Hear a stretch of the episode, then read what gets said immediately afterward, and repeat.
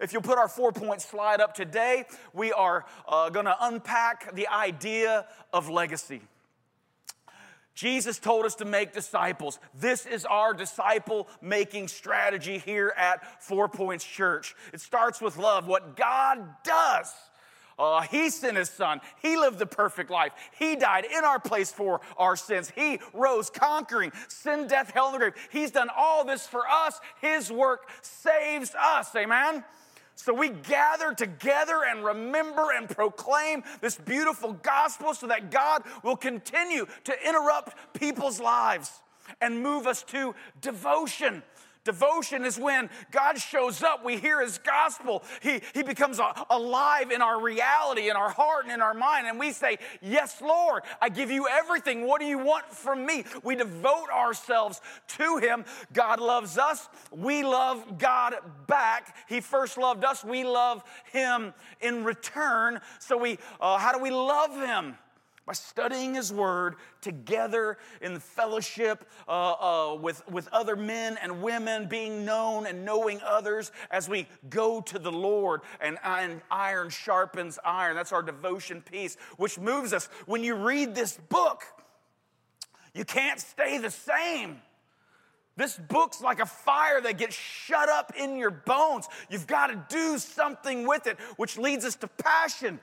God loves us, we love God, we love others. All those one another verses in the Bible, we begin to live that out as we serve and love and bless one another. But then that leads us to legacy.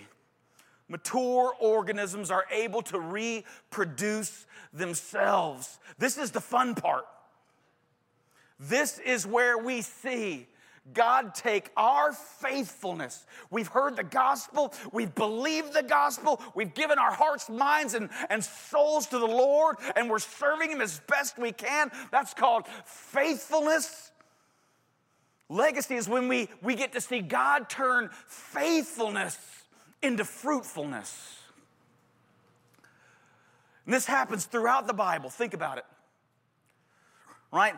God shows up to Moses in a burning bush. Moses isn't looking for God, but God's looking for Moses. He, he shows up. Moses says, I must turn aside and see this great sight. He goes to the burning bush and God speaks. So, what does Moses do? He devotes himself. He takes off his shoes. What do you want, Lord? You are, you are God. I am not. What do you need? What do you have for me to do? I will listen to your voice. Speak to me. Burning bush, Moses says, Yes, Lord. Let go to Pharaoh. Impossible ask, right? I mean, this is a big ask for Moses.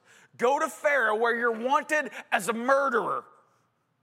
Go to where you're uh, hot off the land from and tell him to let my people go. Let, let my entire workforce go. Pharaoh's workforce. So Moses Oh, I don't think this is going to work. And remember, because some of you in this room, you're like, yeah, you know, passion teams. We got we got seven passion cards last week.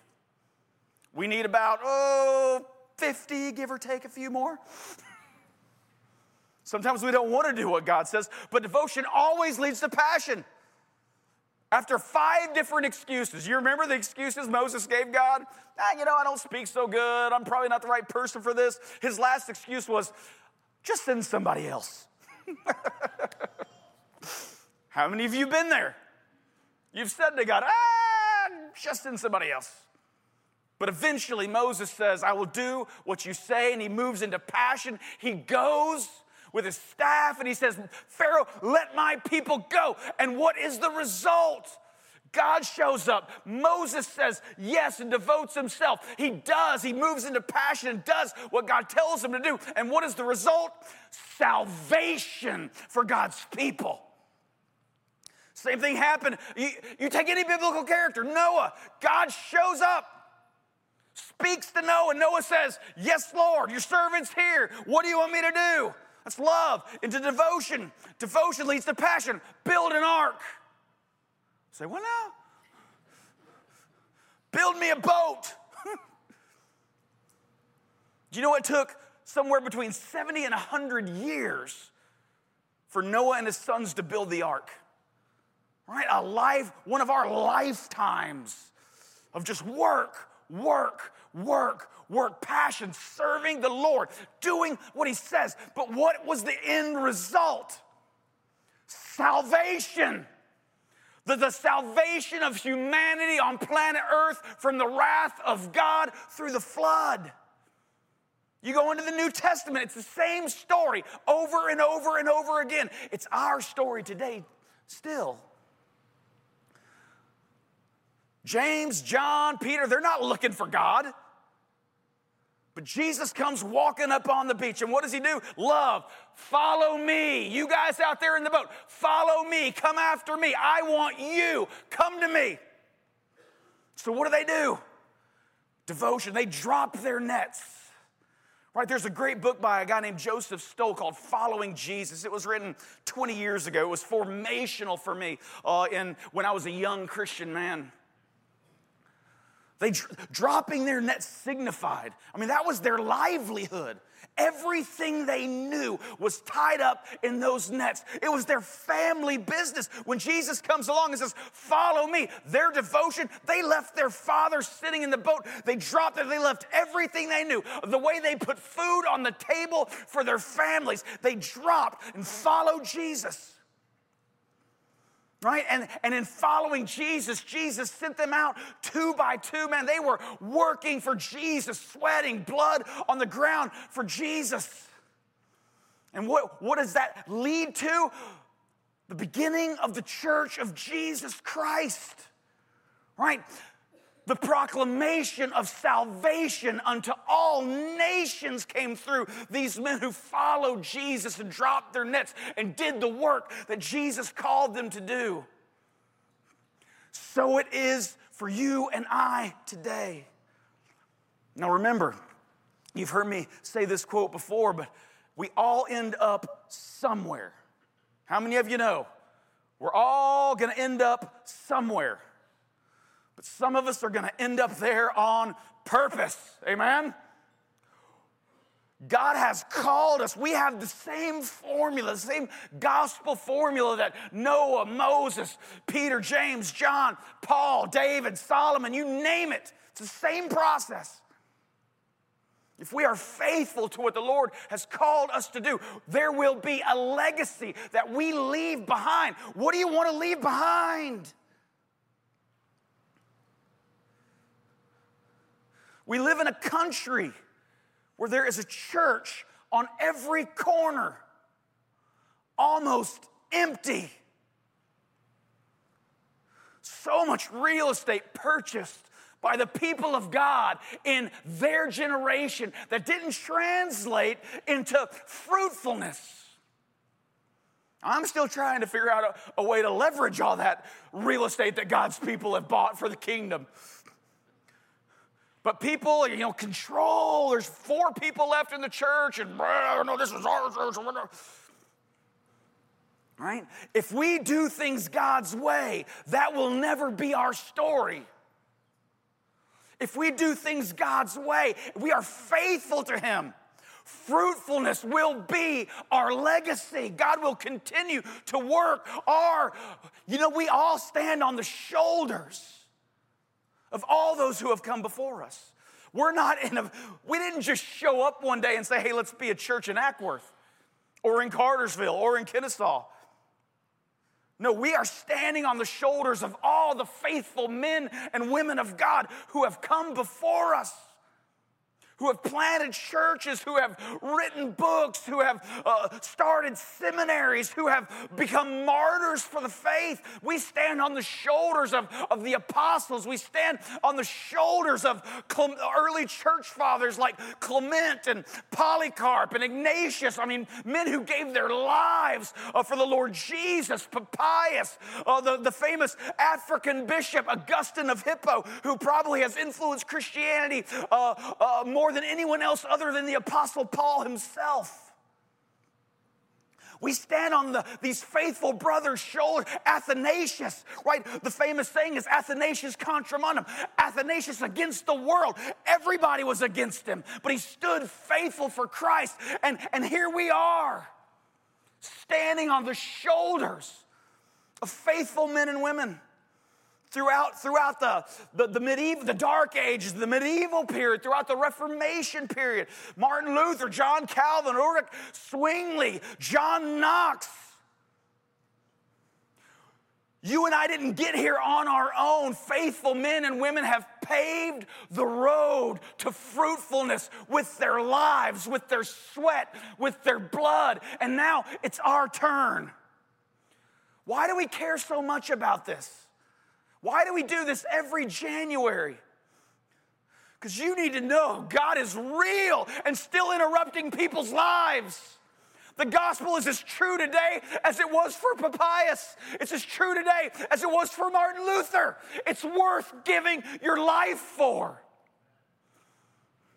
It's, it's worth us doing everything we can, spending every dollar we can for the work of the kingdom of God in this world, wherever it may be. I'm working up a sweat already. Sweat for Jesus. this is important. If we get this right, right, if we stay close to Jesus, if we stay close to his gospel, if we proclaim it as his church, as our forefathers and foremothers have done, then we will see, we will not be the church that's just another church with, with 10 old folks that remember the good old days. You remember when God was moving in here? Right? God doesn't stop moving on planet Earth. We just stop paying attention. We just take our hands off the plow and we get tired. That's when you see a dying church, that's what has happened. They stopped, they just they ran out of steam. May that not be our story. May we be faithful right now with this breath that we have, this time that we have with the gospel, so that our children, when we are dead and gone, our children know and take up that mantle and take up that, that banner and continue the work of the Lord after us. May Four Points Church, whatever it is, names don't matter. Maybe they change the name. Maybe our kids get in here and say, Four Points is dumb. That's a dumb name. Listen, this is important because I, I've tried to pastor some churches before I planted this church. Right? One of the churches I went in, I, been I had all the, it was a paid for building. I had all these hopes and dreams as a young man. We're going to reach the city. Woo! One of them was right downtown Omaha, Nebraska. If you ever fly into Omaha and you come out the front doors of the airport, right across the street, you'll see a church. Parkway Church. I pastored that church for about six months. Then I realized God ain't gonna do nothing here. right? Because and, and, the neighborhood's being built. I mean, it was just an incredible opportunity for ministry. But there's about 15 people in that church. And I, I made some suggestions about, hey, you know, these wood pews, maybe we could get some chairs, make it more comfortable for visitors. Because Sarah and I, every Saturday, we were out knocking on doors. All the, come to church, come to, we, we're, we're the new pastor of this, church, come to church. Maybe, or, or if, if not chairs, maybe we just get some, some pad for the wood, right? I mean, it's not 1947 anymore. We don't have to suffer. No, no, no, no. No my granddaddy bought these pews. My God, they're good enough for my granddaddy, they're good enough for these hot shot downtown Omahans. All right, people get stuck. People forget the mission. People forget how to be faithful to reach the next generations. That's what legacy is. It's us not saying this is the way we do it forever, but it's us passing on the gospel and letting new generations take that gospel and, and make it their own and reach their own generations in this continual process that has been happening since Christ and will continue to happen till his second coming. Not every church gets to be a part of it for the long haul, but I want us to. Amen? How do we do it? Faithfulness. Faithfulness turns to fruitfulness. If you go to Joshua chapter 1, we hadn't even prayed yet. Lord Jesus, I honor your name and I invoke your name as we pray to Father God, Yahweh, God of all things, whose will is being unfolded in the world. Oh, in the name of your Son Jesus, I pray you help us. Help us not lose sight of what's important. God, help us not fall into the traps that we as people so, so commonly fall into. May we be open to the leading and guiding of your Holy Spirit, not committed to, to our ways, but open to what you are doing in the world, that we may be part and that we may pass on your gospel ways to those who come after us. It is in Jesus' name, every Christian said. Amen. Joshua chapter 1. Here's what we're going to see. We're going to do Joshua chapter 1, then we're going to go to Joshua chapter 24. And we're going to see this generational passing of the torch because God's kingdom is for, God's gospel is advancing all nations, right? He's doing something in the world. Faithfulness will bring us in to the fruitfulness of his kingdom. After the death of Moses, right? Moses is kind of a big deal. Now, I'm, i was planning on just reading this and not preaching through it because we, we got a lot to do. I got to talk about membership, I got to talk about church planning, I got to talk about kids' ministry. But Moses is a big deal. I mean, in Jesus' day, they're still talking about Moses. Moses was the guy. He wasn't smarter than anybody else, but he's the guy that God tapped and picked and spoke to to write down what we call the Torah, the law, the first five books Genesis, Exodus, Leviticus, Numbers, and Deuteronomy. The, the, the, the hallmark of Judaism still today. He's a big, Moses is a big deal, but Moses, like each and every one of us, is going to die. All right? Only two Enoch and Elijah. They're the only two in the Old Testament that didn't die of natural causes, but were taken up, called up into heaven. That's why many people believe Revelation, the two witnesses, uh, are, are going to be those two because they never experienced natural death. Boy, I'm getting off track. but Moses dies like we're all going to die. After the death of Moses, the servant of the Lord, the Lord said to Joshua, the son of Nun, Moses' assistant, Joshua had been there the whole, as a young man. He got to sit beside Moses. He got to watch Moses. He got to see all the times the people wanted to stone Moses and kill Moses. You know what? You know what? You're not going to find this definition of leadership uh, in any book that I've ever read. But let me give you my definition of, we'll call it spiritual leadership from the life of Moses. Leadership for the Lord Jesus is leading people where they do not want to go. Just appreciate that for a moment. Some of you are like, ah, Brent, I love this church, but I ain't joining a small group. It's my job. My job is to lead you where you do not want to go. Just like God's people, they're, they're talking about going back to Egypt throughout Moses' entire ministry. Oh, I remember the leeks and the onions. The things were so great back when we were making bricks for Pharaoh as slaves. When God's got this promised land, Joshua saw it all, saw Moses deal with it all. Moses, God speaks, verse 2 Moses, my servant, is dead. Now, therefore, arise Go over the Jordan, you and all this people. Remember, they were on the edge of the promised land, and they'd been here before. You remember the 12 spies that were sent into the promised land 40 years prior? 12 spies. Joshua was one of those spies.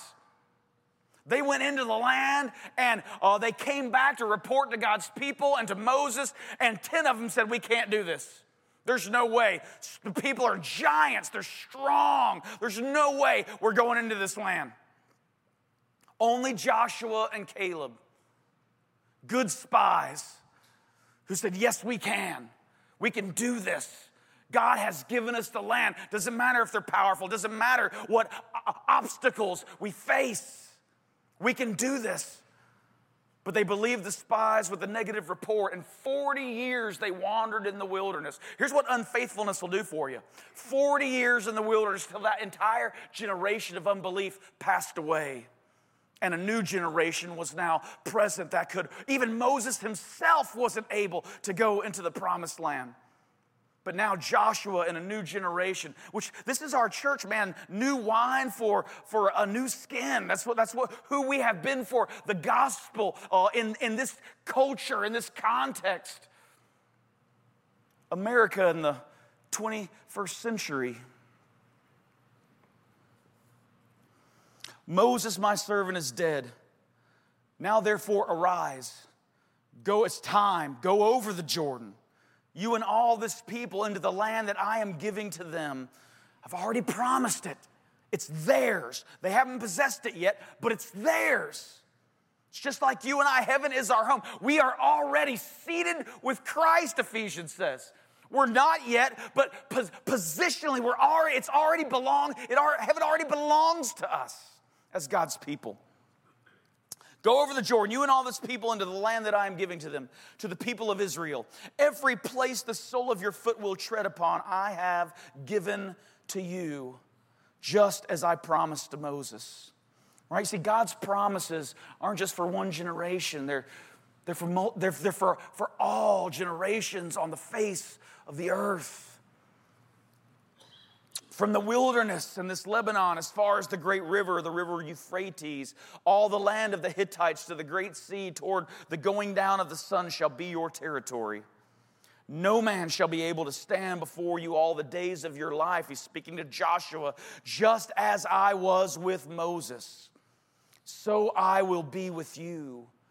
I will not leave you. I will not forsake you. Jesus repeats this command in the New Testament to us, New Testament Christians, men and women of his gathered people, his church, that, that the gates of hell will not prevail against. As God was with Moses, he was with Joshua, as he is with us.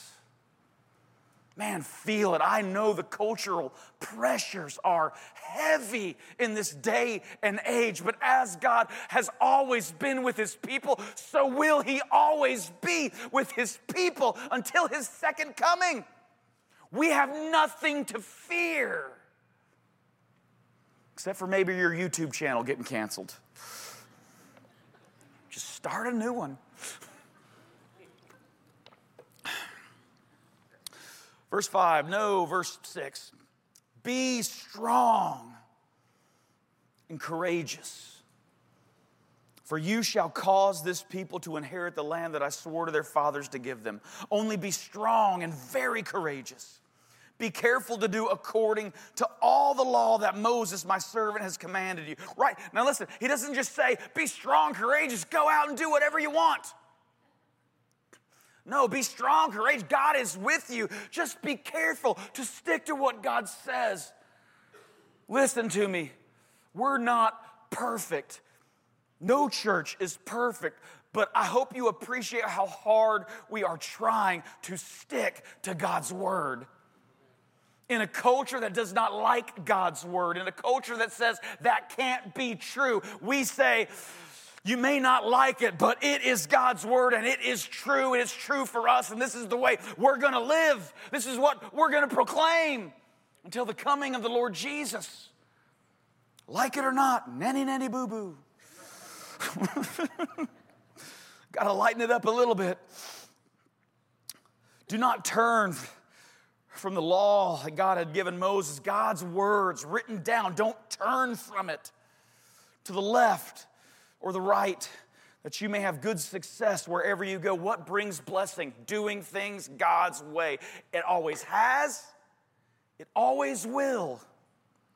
This book of the law shall not depart from your mouth, but you shall meditate on it day and night, so that you may be careful to do according to all that is written in it. I used to have a youth pastor who used to say, ah, Here's your Bible, chew it up.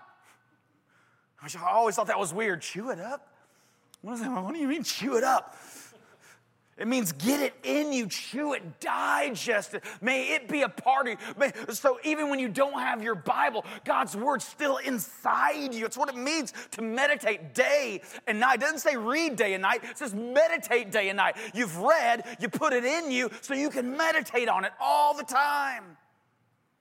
This is the devotion piece of our four points that you may be careful to do according to all that is written in it. For then you will make your way prosperous, and then you will have good success. Have I not commanded you? Be strong and courageous. Do not be frightened. Do not be dismayed. Let me just say this because I just, somebody in here needs this. Fear, all fear, is satanic. It comes straight from the pit of hell.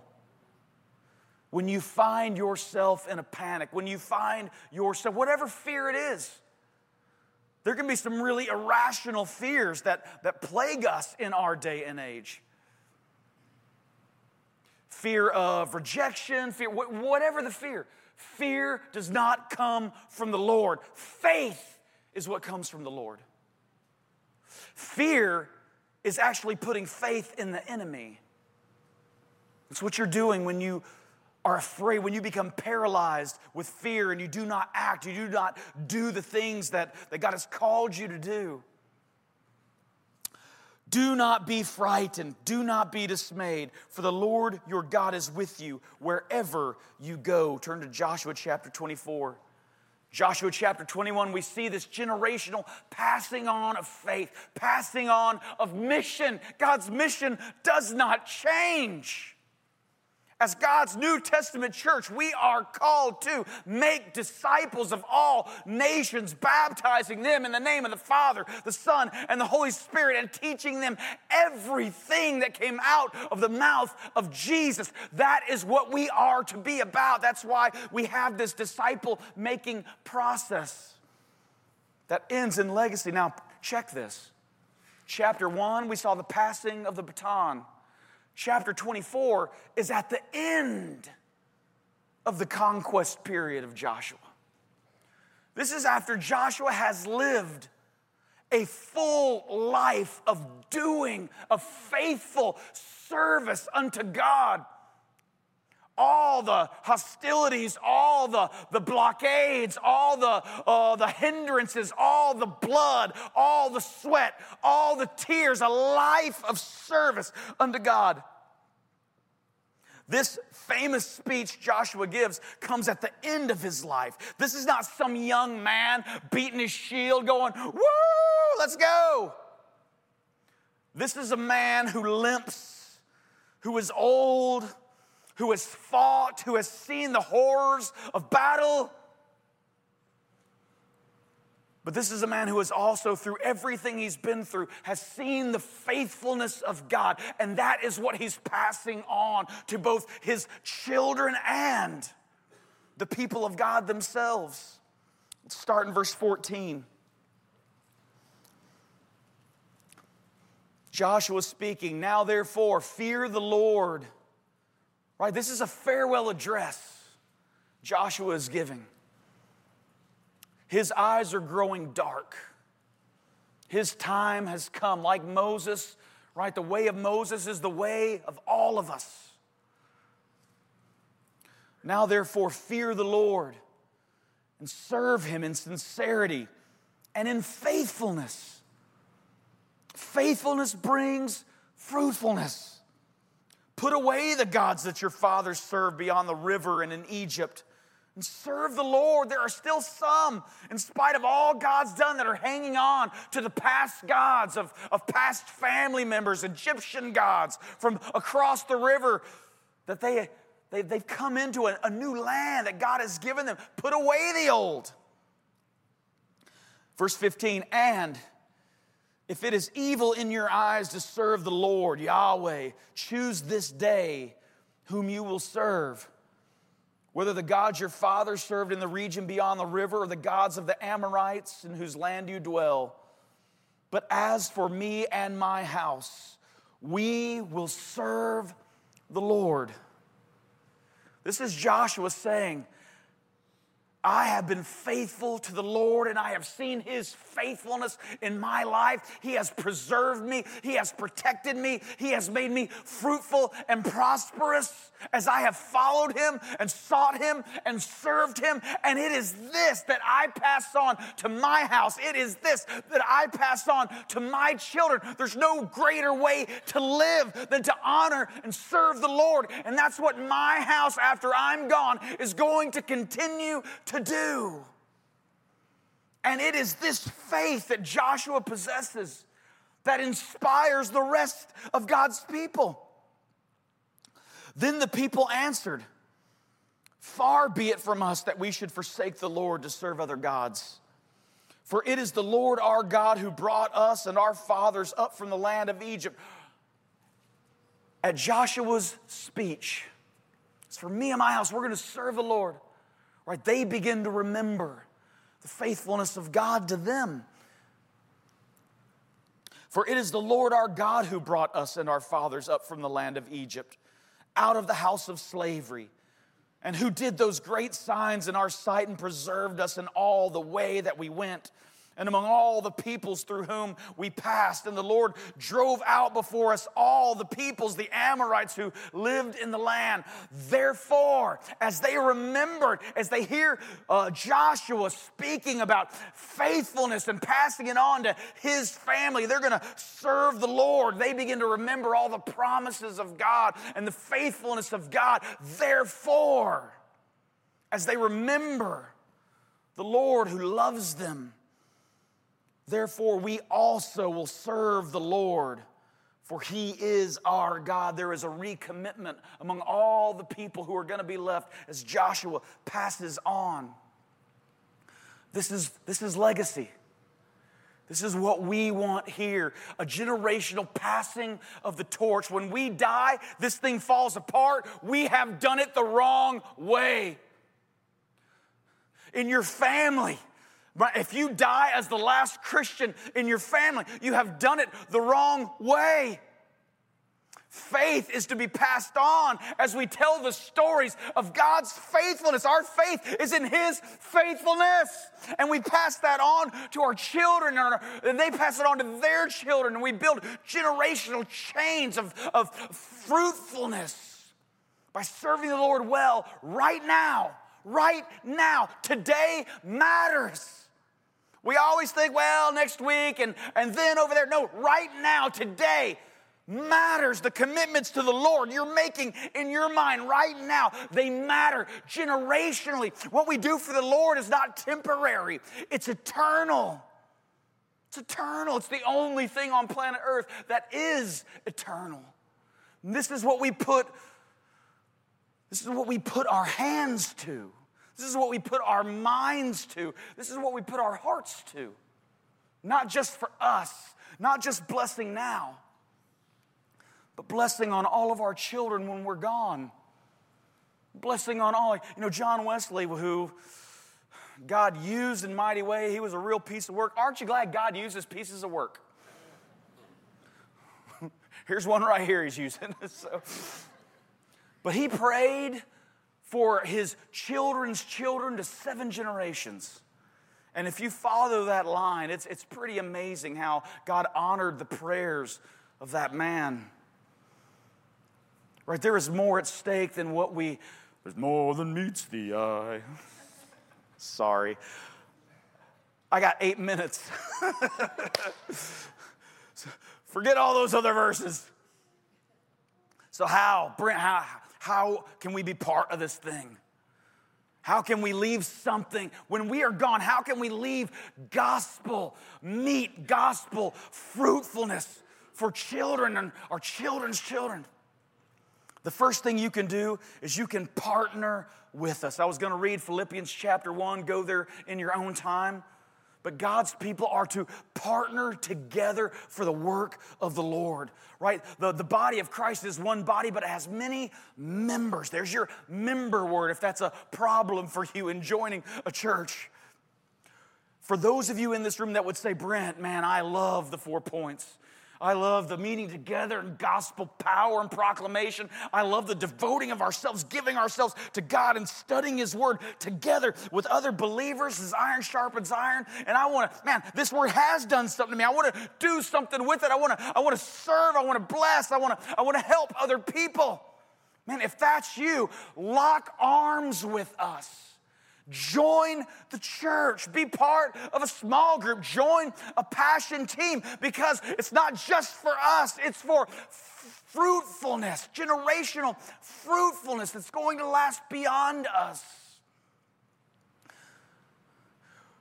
We need to continue to be a strong, healthy church so that our children will see our love for the Lord that God would use our lives, our work, our training, our teaching in their lives to raise them up. And when He raises them up, listen, I'm not to be 90 years old in this pulpit.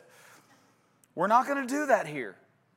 There's to come a time, and it's probably to be a time before we think we're ready to pass the baton. But this is what God's people need to do.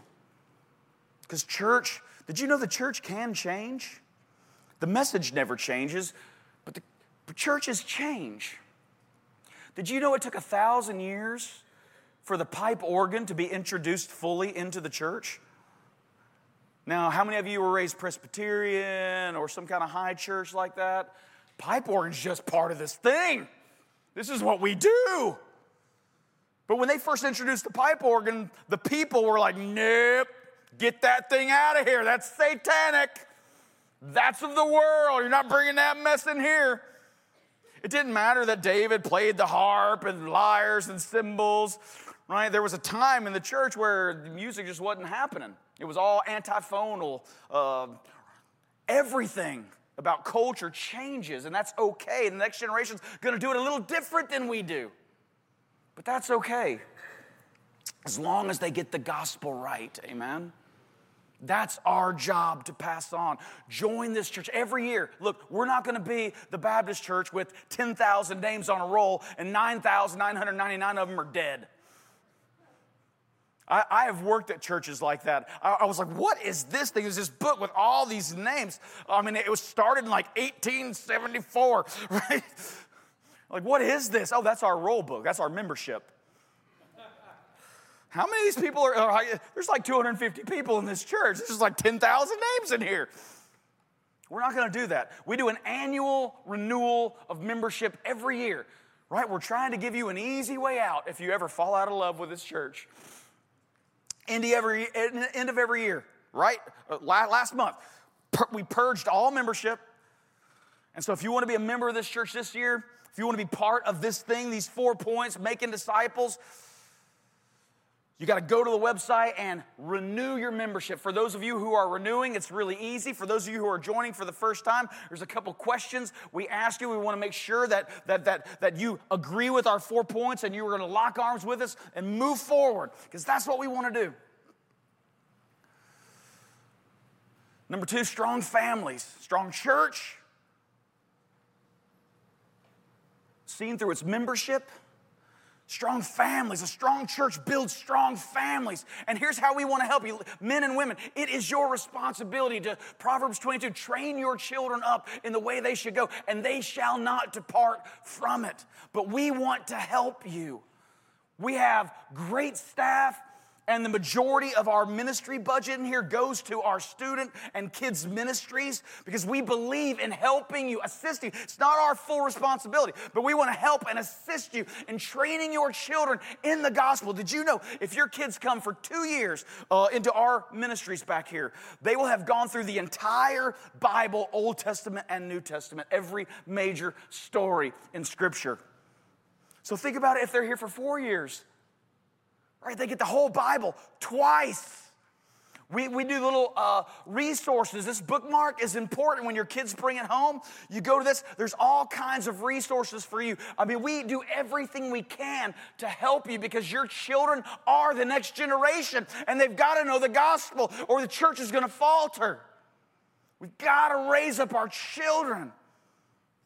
This is what we put our minds to. And when we think of legacy, we're thinking of your children and their children. Last but not least, Acts chapter 13. Is that a minute? I'm already past time, I think, two minutes. But church planting, right?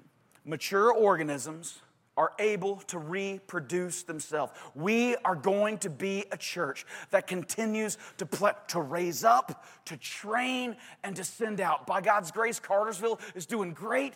By God's grace, Nick, I think, is preaching his third Sunday over in Kennesaw this morning. Praise God. They're running about they're doing good. They've already got some visitors. You know, it's a soft launch as they meet in the gun club trying to figure out how, what a church looks like in a gun club.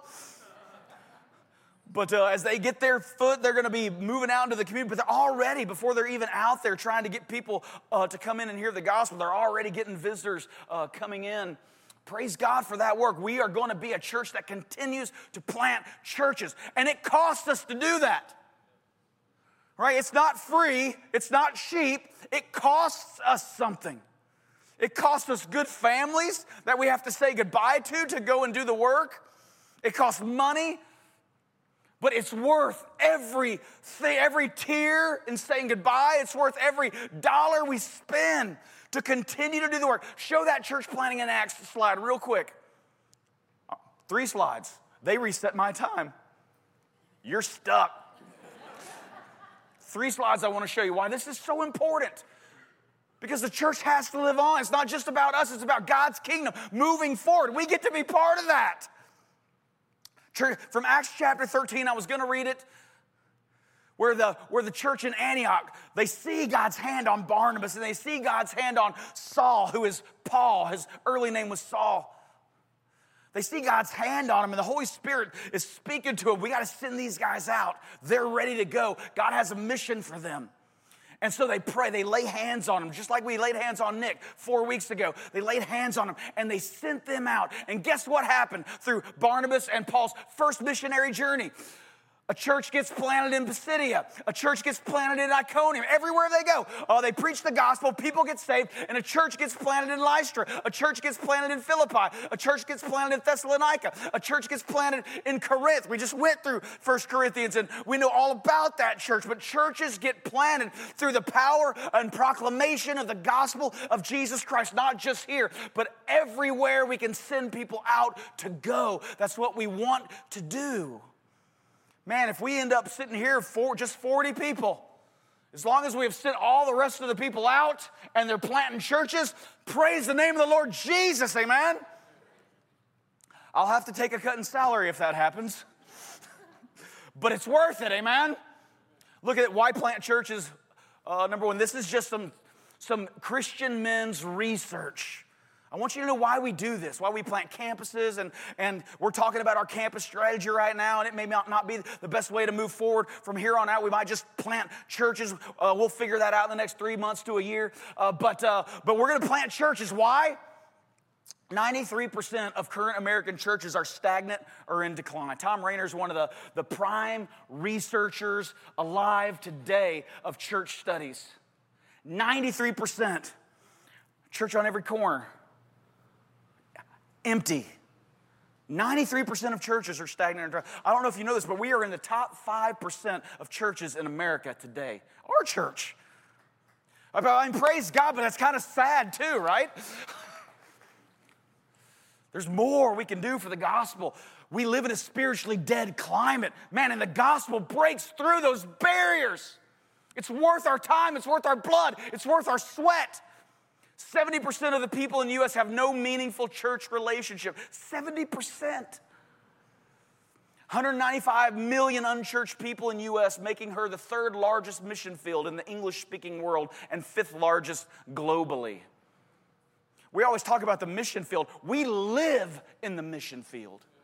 And here's the good thing about spiritual darkness man, it's just prime, it's prime timber for revival. And we get to, we, are, we get to, man, get excited. We get to, we get to live it. These are extraordinary times that we're living in. We can see God bring a, a, a, uh, a, a another great awakening into a spiritually dead country. Look at slide two, and then we'll be done, I promise. Research, Ed Stetzer, research proves that new churches reach more unchurched people than existing churches. Why plant churches? Because people need Jesus. The single most effective evangelistic methodology under heaven is planting new churches. And it is the biblical model. And who cares what these guys say, right? Who cares about the research? Bottom line, it's the biblical model and demonstrated by the early church. This is who we are love. God loved us. We did nothing, He came all the way to where we're at. He lived the perfect life. He died in our place. He rose conquering sin, death, hell, and the grave. Our salvation is certain because of the person and work of Jesus Christ. So, why wouldn't we devote ourselves to Him? Give him everything we have. Hang on every word that comes out of his mouth as we lock arms together, moving forward into passion, serving. This word causes us to burn and serve one another, which through all that, through his faithfulness, by his Holy Spirit, through our faithfulness, the legacy of the gospel will live on long past when we are dead and in the grave. As God was with Moses, so he is with us. So he will be with our children and our children's children. Let's pray. Father, I thank you for your word. Father, and as ushers come and as we prepare our hearts for communion, Lord Jesus, may we reflect on this message. May we reflect on our place within this message. Lord Jesus, I pray you strengthen fathers. I pray you strengthen mothers. Father, build strong families. And may those strong families build a strong church. And may that strong church plant more strong churches anywhere and everywhere that you would, you would lead us and take us and, and resource us to do. Lord Jesus, it is all for your name and your glory. Amen.